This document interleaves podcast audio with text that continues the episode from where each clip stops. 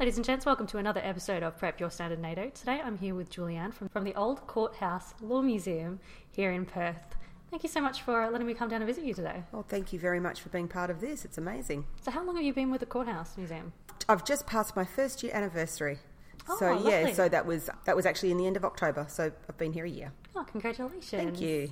Now, I'm here today because you guys have this new exhibition, Law to War to Peace. Law to War to Peace. Yes, That's it's a bit of a. I know it is. It's a bit of. it is a bit of a mouthful, but it kind of succinctly sums up the exhibition in quite a beautiful way. So, when I first came on board just over a year ago, I discovered a photograph in our collection that hmm. was taken in 1913, and it featured a very handsome and eclectic bunch of lawyers taken in 1913. We're not quite sure, sure where it's taken. That in itself is a bit of a mystery, but we suspect that it was one of the studios, photo, photographic studios, perhaps here mm-hmm. on Barrack Street or the Terrace, so nearby. And I was fa- I was immediately fascinated by the photograph because it's a really, really clear, clear portrait of these gentlemen. It's quite quite detailed and it's really quite high quality for the time. So I thought, oh, I must do something with that photograph one day, and I sort of put it to the back of my mind. But having said that, I think also at the time I obviously had registered that uh, 2018 was the 100th anniversary of the end of World War One, Yep. and it would be pretty amazing to do something with that photograph. And then the Department of Veteran Affairs had their their funding for armistice commemorations and, and programs for 2018. So I decided that that was my opportunity to get some funding and mm-hmm. hopefully develop an exhibition around that photograph. So that's what we did. And I don't know, I guess it started really, really broadly, like it was just an idea of trying to research the lives of those that were in the photo and find out really who they were. Hmm. So I did have I did have some names and first initials, hmm. but that was really really hard because you you'd have you have Smiths in the photo and you have Martins in the Yeah, photo. how many John James James lived in Perth? Yeah. Exactly. So it sort of became a bit of a mission and a bit of a treasure hunt, I guess, to dig out the identities of these of these guys and then to work out to work out their stories. And the Department of Veteran Affairs obviously had their outcomes in mind and what they wanted uh, their money to be used for, and it was to really tell the stories of the people in the photograph beyond war. So, war was definitely part of it, their life um, before, during, but after. So, their contributions that they made to society. So, that formed the basis of it. So, when you when you kind of break that down and you realize there's 30 plus men in the photo, you realize you've got a lot of work ahead of you to, Yes. to work out to work out their lives. So I just started researching bit by bit. Contacted law firms within Perth because a lot of these gentlemen went on to set up law firms. Some of them were practicing lawyers before they went. Some of them were still young gentlemen who were articled clerks. Mm-hmm. So that photograph was taken before UWA Law School came into existence. UWA Law School didn't come into existence until the late 1920s, so it was kind of the normal path back then for gentlemen to become an articled clerk in a in a firm, mm. and they would learn by five years of hard work how to become a lawyer. Some were educated in Adelaide and other universities that did have a law faculty, but that was sort of the general gist. So I spent a bit of time contacting law firms. Max Kott is one of the gentlemen in the photograph, and he was the founding partner of Kott Gunning, Yep. who also sponsored events that we had here based on the photograph that we had on the Heritage Perth Open weekend. And I don't know, it sort of just became this big labour of love of trying to research all of these people. And I had enormous help from from family members, but also just strangers. Like you'd put a call out on Facebook and hmm. someone would say, Oh, I can help you with that. I've got some information on that person. And then that'd lead you to Trove. And then Trove would lead you to somewhere else, and you were constantly just going backwards and forwards. So traced all of their lives and managed then to put it together in the in the exhibition and and tell the stories of all of them. So in the photograph, there's probably just over 30, I think there's about 31 or 32 gentlemen. A lot of them were too old and couldn't serve. They mm-hmm. were already well into their 50s and 60s when that photograph was taken. There was quite a few that tried to enlist and were refused on medical grounds. which I found quite fascinating because some of the reasons, you know, that they were flat footed or they had an insufficient chest measurement sound kind of ludicrous, but it was the way it was back Yeah. then. And a couple of them really did try to re enlist or enlist several times and couldn't. So they were constantly knocked back, which, as we know, when the war went on, it became a bit less picky on who you took. But th- these, these guys still still didn't make the grade, so to speak. And um, I did speak to family members about that, like descendants, and you know their disappointment at not being able to go. And then probably out of the remaining, there was pr- about twelve that served. Three didn't come home. Um, You're not supposed to really have favourites, but I think I kind of did. Um, I think I, I did the more that you kind of researched particular stories. So, as I said before, I think they were such high achievers. They were all academically very gifted and mm. attended elite schools here Hale, Scotch, Perth Boys School. And a lot of them were duxers and heads of this and heads of that, and you know, state rowers and football players. And then, so that photo's taken in 1913, and three years later, four years later, three of them are dead. Yeah. So it's a really sobering kind of wake up call. Killed at Pozières and Bullecourt, so most people know that they were bloody awful battles and Yeah. an, an enormous cost of life. And the other gentleman was a was in the air force and he was killed in a flying accident. So yeah, it's it's quite it's it's quite devastating when you when you look at it in that context, I think when you see these 20 year olds going off and they've got the world at their feet, and then that's what's kind of snaffled from them. We've been really, really lucky. We've got the wartime diary of Gerald McKenna, mm-hmm. one of the gentlemen that was lucky enough to return, but like so many, came back very, very damaged and, and had a led a relatively long life afterwards, but was always ill. Yeah. He had war wounds that kind of never healed. He had almost finished his law studies but never quite got there. And then when he came back, he, he couldn't complete them. His diary is amazing. It's a fascinating read, which you can read it if you visit the exhibition because we've had it digitised and put onto our touchscreen. Um, and his family have been an amazing source of information. He was actually at the was he was in Amiens just before the armistice when a great speech was given by one of the one of the priests there at the time, mm-hmm. and that's all documented. So that's quite remarkable. That features in a lot of books as well. So to know that somebody was there. Neville Heenan is another one of the soldiers that was lucky enough to come back, and he won a military cross mm. for his. He, was amazingly brave in what he did. So we've had his family come in and talk to us about that, and we've got newspaper articles about his military cross hmm. uh, receival. So yeah, it's, it's it's been amazing. It's probably lends itself to so much more, but you've got to kind of draw the line. Like, how long do you keep going? Yeah. with researching and, and writing. But I guess the fact that we've been able to put the exhibition together with the help of family, with actual artifacts and items that have belonged to these people, mm. it really lends merit to it. It's very authentic. You know that you've you've covered your bases, I guess, when you get help from family and researchers. So it was amazing to put together. It's it's amazing how long something like that can take. How long did it take? Well, from when I started, so I found the photograph literally when I started. I was working on it right up until we opened. Like, so we opened it on the on the Friday, pretty much a year mm-hmm. later. The, in the last three or four months before opening it, I was working on it solidly along with other volunteers because, like I said, you just kept un- you'd turn over a page and you'd find something else, Yeah. or family members would suddenly see see something that I'd put out and would call you, or you would think you'd got your facts right and you actually hadn't. Someone would ring and say, "Oh," or you'd send something off to a family member and they'd say, "Oh, well, no, mm. that's not quite right." So, yeah, I, I I think pretty much a year.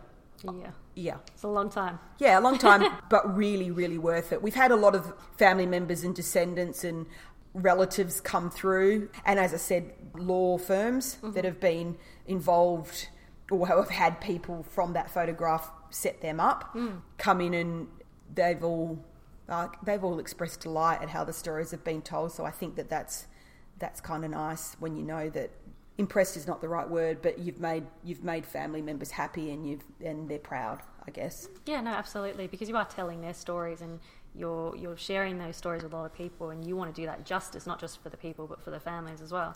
Yeah, so true. And that was, I think, that was the part too when you didn't mind being corrected with Yeah. things. And I even said that on the day when we had the Heritage Open weekend, which was back at the end of October, and when we had the exhibition opened for the first time, and myself and Robert Mitchell, who's the curator at the Army Museum in Fremantle, who lent us a lot of things for this exhibition, we did a we did a talk, and you know, even that day, I said to family members, if I've got something wrong, or you know something else, or there's something you want to add, mm-hmm. let us know because the story kind of doesn't ever stop. You know, if people are still bringing things to your attention. So, and I've had people, I've had people come through since then and say to me, "Oh, actually, an email only last week with one of the gentlemen, and and a lady contacted me, and she said."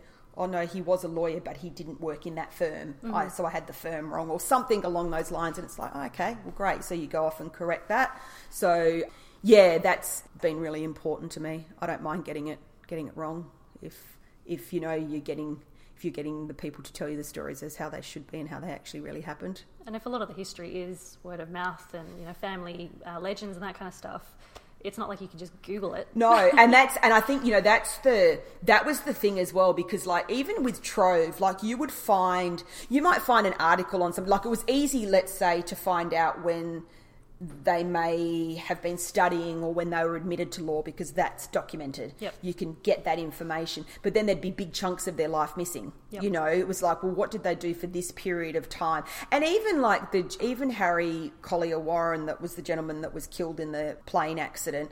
I knew, nothing really, but I still don't know a lot about him. Mm. I know that because his war records digitized, Yep. and I could find where he was born and that he came from South Australia and that he was here to study law because he had a family member who mm-hmm. was helping him. But that's it. I mean, and he did die young, but there was still so. When I look at some of them, that I've got pages of information. I've got this mm. tiny little, and even contacting schools that they went to, the schools. Oh well, we've got a little bit, but we don't. We don't know too much else. So, yeah, I suspect that there's still mountains that could be that could be uncovered. Oh, But more than likely, but that's the fun, isn't it? Digging them out and dust them off. and- yeah, that's right. And I guess you know, just like you said before, just sort of making sure that you that you do that you do their stories justice. Mm. I guess because yeah, that was I think one of the things that I was that I was m- not afraid. That's not right, but it was critical that I kind of got that right Mm-hmm. because in a lot of instances, I guess, well, you know, three of them gave the ultimate sacrifice. You don't want to be getting that wrong. So, in the case of Lindsay Glowry, who was the one that was killed at Bullecourt, he his body was never recovered, and his mm. family spent. Well, his dad spent the better part. There's letters documented into the early 1920s of his dad still trying to find out where his body was and still mm. trying to recover his belongings. And then his dad, from what I can understand, must have passed away, and his mum took up the fight and mm-hmm. then sort of spent the next 10 years. So that, that documentation goes through right until the late 1920s. Yeah, you just don't want to be getting that information wrong. You know, you need to know, you need to know that you're telling that story accurately, I guess. So I had a quick look at the exhibition, and it, it does look amazing. And you're right, adding those artifacts from the actual soldiers, it really brings a new, it brings another element, really cements it that this did happen. These aren't just stories on a page. That's so true, so true. That's why we're so lucky to have the diary, like I mentioned, from Jared McKenna, plus other photographs from him. We've got a set of medals, plus the artifacts and items that we've borrowed from the Army Museum in Fremantle to try and bring it all, tell it together. So we've got some light horse boots and we had the there's a Durack in the photo from the famous Durack family. So John Peter Durack, and he was in the light horse. So we've got you know a uniform and boots and things. So just trying to, I guess, to make those tangible links as well. And like a visual thing, so children, I guess, and even not even just children, some adults that don't uh, that, that don't know. We've been lent some amazing trench art that was engraved in the hell of the Somme, someone managed to create these beautiful pieces of artwork on shell casings, and you think, how did you manage to do that with a penknife or whatever you've etched it with? So, Yeah, there's there's a there's a lot of layering, I guess, in the stories, and we've got letters as well. Christopher Ewing was one of one of the lawyers in the photo who was at the Gallipoli landings, mm-hmm. and we've got his letters home. He actually led an amazingly colourful life after the war. He decided to try and go and make his fortune gambling in Monte Carlo. As you do. As you do. And um, didn't go so well for him, apparently, and he did come home quite broke. Yeah, and they and they did. They all went on to really carve out the best that they could, given what they'd been through. So mm. there's you know politicians in there, leading educators, public figures. So there's two McDonald's in the photo, and Robert Ross McDonald was knighted and set up the National Trust. Crikey. Max Kott set up the Swan River Trust and was really heavily entrenched in all things conservation back mm. before conservation was the thing back in the probably the 40s and the 50s. And a lot of them did go on to lead really long lives, like living into the 1970s mm. in some instances, and practicing law in some instances, instances well until their 80s. So there's a lot of yeah, there's a lot of interesting stories to tell, and there's there's plenty for people to read and sink their teeth into if they they want to come in and visit and have a look. So, when can people come visit there? Okay, so the Old Courthouse Law Museum is a little hidden gem, actually. So, our museum's housed in the oldest building in the city of Perth. Mm. So, it was built in 1836, fourth oldest building left standing in Western Australia. So, it's pretty.